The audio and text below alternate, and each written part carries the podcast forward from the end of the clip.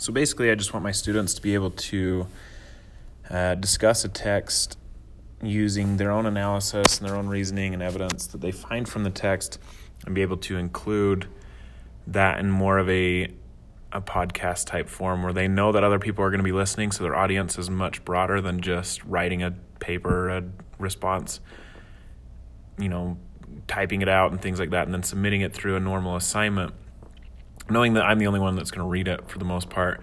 but instead using a podcast and actually developing you know their own reasoning or their own understanding of the text and then defending that that understanding of the text with evidence from the text itself. So if for example we were reading through The Great Gatsby and they decided that Daisy was a representation of something from the 1920s let's say and and for the most part, in an essay, they set it up, you know, with a thesis and they have all their reasonings and evidence and all that good stuff. But this forces them a little bit to be more comfortable even with the text or know it even more, knowing that their audience is significantly larger than just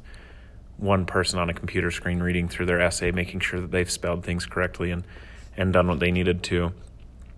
But really, I like this option to use